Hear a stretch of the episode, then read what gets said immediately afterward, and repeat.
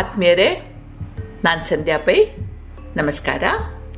ಇದೊಂದು ವಾಟ್ಸಪ್ ಕತೆ, ಮನಮುಟ್ಟುವ ಕತೆ, ಇಪ್ಪತ್ತೊಂದು ವರ್ಷಗಳ ನನ್ನ ಬಾಳ ಸಂಗಾತಿ. ಒಂದು ಬೇಡಿಕೆ ಮುಂದಿಟ್ಟಳು. ಬೇಡಿಕೆಗಿಂತ ಹೆಚ್ಚು ಇದು ಆಗ್ರಹವಾಗಿತ್ತು. ನಾನು ನಿನ್ನನ್ನು ಪ್ರೀತಿಸ್ತೇನೆ, ಆದರೆ ನನಗಿಂತ ನಿನ್ನನ್ನು ಹೆಚ್ಚು ಪ್ರೀತಿಸುವ ಒಬ್ಬ ಹೆಣ್ಣು ಮಗಳಿದ್ದಾಳೆ. ಅವಳು ನಿನ್ನೊಂದಿಗೆ ಒಂದು ಸಂಜೆ ಕಳೆಯಲು ಸಾಧ್ಯವಾದರೆ ತುಂಬ ಸಂತೋಷ ಪಡ್ತಾಳೆ.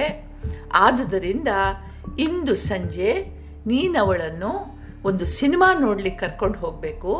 ಅನಂತರ ಯಾವುದಾದ್ರೂ ಒಂದು ಒಳ್ಳೆ ರೆಸ್ಟೋರೆಂಟ್ನಲ್ಲಿ ಊಟ ಮಾಡಿಸಿ ಕರ್ಕೊಂಡು ಬರಬೇಕು ಅಂತಂದು ಈ ಅನ್ಯ ಹೆಣ್ಣುಮಗಳು ಬೇರೆ ಯಾರೂ ಆಗಿರಲಿಲ್ಲ. ನನ್ನ ಹೆಂಡತಿಯ ಅತ್ತೆಯಾಗಿದ್ಲು.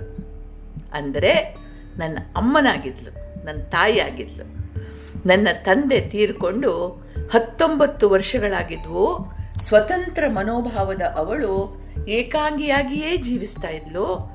ನಮ್ಮೊಂದಿಗೆ ಬಂದು ಹಿರಿಯಿಂದ ಆಹ್ವಾನಿಸಿದಾಗ, ಇಂದು ನಾನು ಆರೋಗ್ಯವಾಗಿದ್ದೀನಿ. ನನ್ನ ಕೆಲಸ ಕಾರ್ಯಗಳನ್ನು ನಾನೇ ಮಾಡಿಕೊಳ್ಳಬಲ್ಲೆ.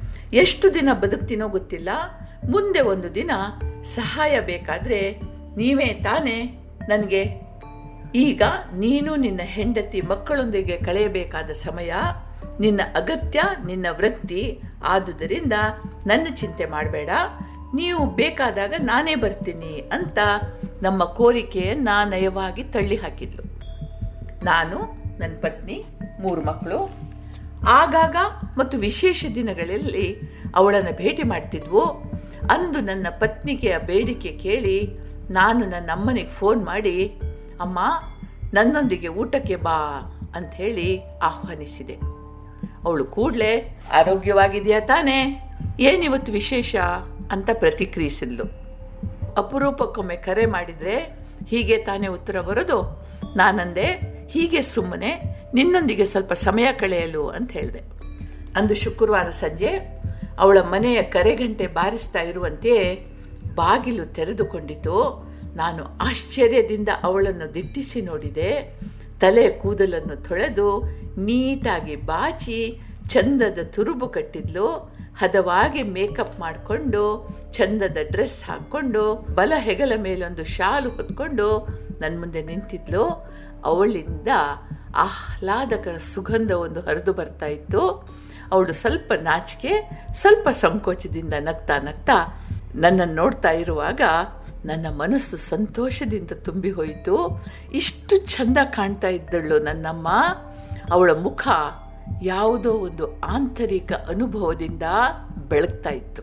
ಅವಳು ಕಾರ್ನಲ್ಲಿ ಕೂತ್ಕೊಳ್ತಾ, ನಾನು ನನ್ನ ಫ್ರೆಂಡ್ಸಿಗೆಲ್ಲ ಹೇಳಿದೆ, ನಮ್ಮ ಈ ಡೇಟ್ ಬಗ್ಗೆ ಹೇಳಿದೆ.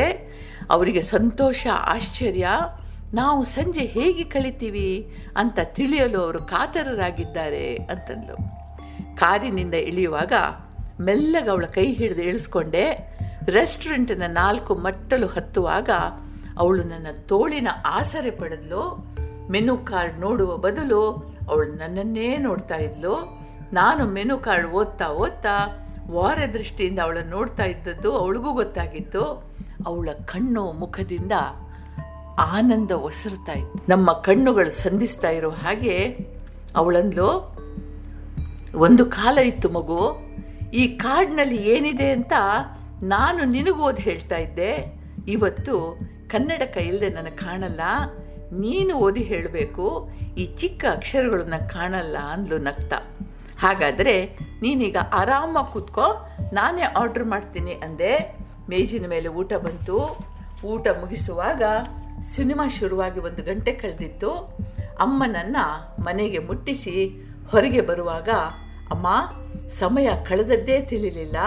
ಮತ್ತೊಮ್ಮೆ ಹೀಗೆ ಹೊರಗೆ ಹೋಗುವ. ಸಿನಿಮಾಕ್ಕೂ ಹೋಗುವ. ಆಗದೇನು ಅಂದೆ. ಅವಳು ನಗ್ತಾ, ಖಂಡಿತ ಹೋಗುವ. ಆದರೆ ಈ ಬಾರಿ ನನ್ನ ಲೆಕ್ಕಕ್ಕೆ ನಾನು ನಿನ್ನನ್ನು ಊಟ ಮತ್ತು ಸಿನಿಮಾಕ್ಕೆ ಕರ್ಕೊಂಡು ಹೋಗುವಳು ಅಂದ್ಲು. ಅವಳ ಮುಖ ಸಂತೋಷದಿಂದ ಬೆಳಗ್ತಾ ಇತ್ತು. ಮನೆಗೆ ಮರಳುವಾಗ ನನಗನ್ನಿಸ್ತು ನಾನು ಎಂದೋ ಈ ಕೆಲಸ ಮಾಡಬೇಕಿತ್ತು ಇನ್ನು ಮುಂದೆ ಆಗಾಗ ಅವಳೊಂದಿಗೆ ಸಮಯ ಕಳಿಬೇಕು ಅಂತ ಅಂದ್ಕೊಂಡೆ ಆದರೆ ಹಾಗಾಗಲೇ ಇಲ್ಲ. ಕೆಲವು ದಿನಗಳಲ್ಲಿ ಅವಳು ಹೃದಯಾಘಾತದಿಂದ ತೀರಿಕೊಂಡ್ಲು, ಅವಳು ಓದುತ್ತಿದ್ದ ಪುಸ್ತಕದಲ್ಲಿ ಒಂದು ಲಕೋಟೆ ಇತ್ತು. ಅದರಲ್ಲಿ ನಾವು ಕಳೆದ ಬಾರಿ ಹೋಗಿದ್ದ ರೆಸ್ಟೋರೆಂಟಿನ ಒಂದು ರಶೀತಿ ಇತ್ತು. ಅದರೊಂದಿಗೆ ಒಂದು ಪುಟ್ಟ ಚೀಟಿ ಇತ್ತು. ಅದರಲ್ಲಿ ಹೀಗೆ ಬರೆದಿತ್ತು, ನಾನು ಈ ರೆಸ್ಟೋರೆಂಟಿನ ಬಿಲ್ಲನ್ನು ಮೊದಲೇ ಪಾವತಿಸಿದ್ದೇನೆ. ನನ್ನ ಲೆಕ್ಕಕ್ಕೆ ನಿನಗೆ ಊಟ ಹಾಕಿಸ್ತೀನಿ ಅಂತಂದಿದ್ನಲ್ಲ ಆದರೆ ನಾನು ಆ ದಿನ ಇರ್ತೀನೋ ಇಲ್ವೋ ಖಂಡಿತ ಗೊತ್ತಿಲ್ಲ. ಇರಲಿ, ಇದು ಇಬ್ಬರ ಊಟದ ಬಾಪ್ತಿನ ರಸೀತಿ ನಿನಗೆ ಮತ್ತು ನಿನ್ನ ಹೆಂಡತಿಗೆ ನಾನು ನಿನ್ನೊಂದಿಗೆ ಕಳೆದ ಆ ಸಂಜೆಯ ಸಮಯ ನಾನು ಎಷ್ಟು ಸುಖಿಸಿದೆ, ಆನಂದಿಸಿದೆ ಅಂತ ಶಬ್ದಗಳಲ್ಲಿ ವರ್ಣಿಸಲಾರೆ. ಈ ಸುಖಕ್ಕೆ ಕೃತಜ್ಞತೆಗಳು ಮಗು. ನಾನು ನಿನ್ನನ್ನು ತುಂಬ ಪ್ರೀತಿಸ್ತೀನಿ. ದೇವರು ನಿನ್ನನ್ನು, ನಿನ್ನ ಕುಟುಂಬವನ್ನು ಸದಾ ಅನುಗ್ರಹಿಸಲಿ ಅಂತ ಆ ಚೀಟಿಯಲ್ಲಿ ಬರೆದದ್ದು. ಆ ಕ್ಷಣದಲ್ಲಿ ನನ್ನ ಮನಸ್ಸಿಗೆ ಬಂತು. ನಾನು ಅವಳನ್ನು ಬೀಳ್ಕೊಡುವಾಗ, ಅಮ್ಮ ಐ ಲವ್ ಯು ಅಂತ ಹೇಳೇ ಇರಲಿಲ್ಲ. ಆದರೆ ಅವಳಿಗದು ಅರ್ಥ ಆಗಿತ್ತು. ಒಂದು ಬಾರಿ ವಾಚ್ಯವಾಗಿ ಹೇಳಿದರೆ ಇನ್ನೂ ಎಷ್ಟು ಸಂತೋಷ ಪಡ್ತಾ ಇದ್ಲೋ ಅಂತ ನನಗೆ ದುಃಖ ಆಗ್ತಿದೆ. ನಾನು ನಿಮಗೆ ಹೇಳೋದಿಷ್ಟೇ, ನಿಮ್ಮ ಪ್ರಿಯರಿಗಾಗಿ ಒಂದಿಷ್ಟು ಸಮಯ ಎಷ್ಟೇ ಕಷ್ಟ ಆಗಲಿ ಮೀಸಲಿಡಿ, ಅವಕಾಶ ಸಿಕ್ಕಿದಾಗ ಒಂದು ಅಪ್ಪುಗೆ, ಒಂದು ಒಳ್ಳೆ ಮಾತಾಡಲಿಕ್ಕೆ ಹಿಂಜರಿಯದಿರಿ. ನಿಮ್ಮ ನಡತೆ ಮತ್ತು ಮಾತು ನಿಮ್ಮ ಪ್ರೀತಿಯನ್ನು ಹೊರಸೂಸಲಿ. ಸಮಯ ಕಾಯೋದಿಲ್ಲ. ಸಮಯ ಸಿಕ್ಕಾಗ ಸಮಯ ಮಾಡಿಕೊಂಡು ಈ ನಿಯಮಗಳನ್ನು ಬದುಕಿನಲ್ಲಿ ಅಳವಡಿಸಿಕೊಳ್ಳಿ. ನಂತರ ಪಶ್ಚಾತ್ತಾಪ ಪಡೋದು ಯಾವ ಪ್ರಯೋಜನವೂ ಇಲ್ಲ. ನನಗೂ ಇದು ಹೌದು ಅನ್ನಿಸ್ತದೆ. ನಾಳೆ ಏನಾಗ್ತದೋ ಮರುಕ್ಷಣ, ಈ ಬರುವ ಕ್ಷಣದಲ್ಲಿ ಏನು ಕಾದಿದೆಯೋ ನಮಗೆ ಗೊತ್ತಿಲ್ಲ.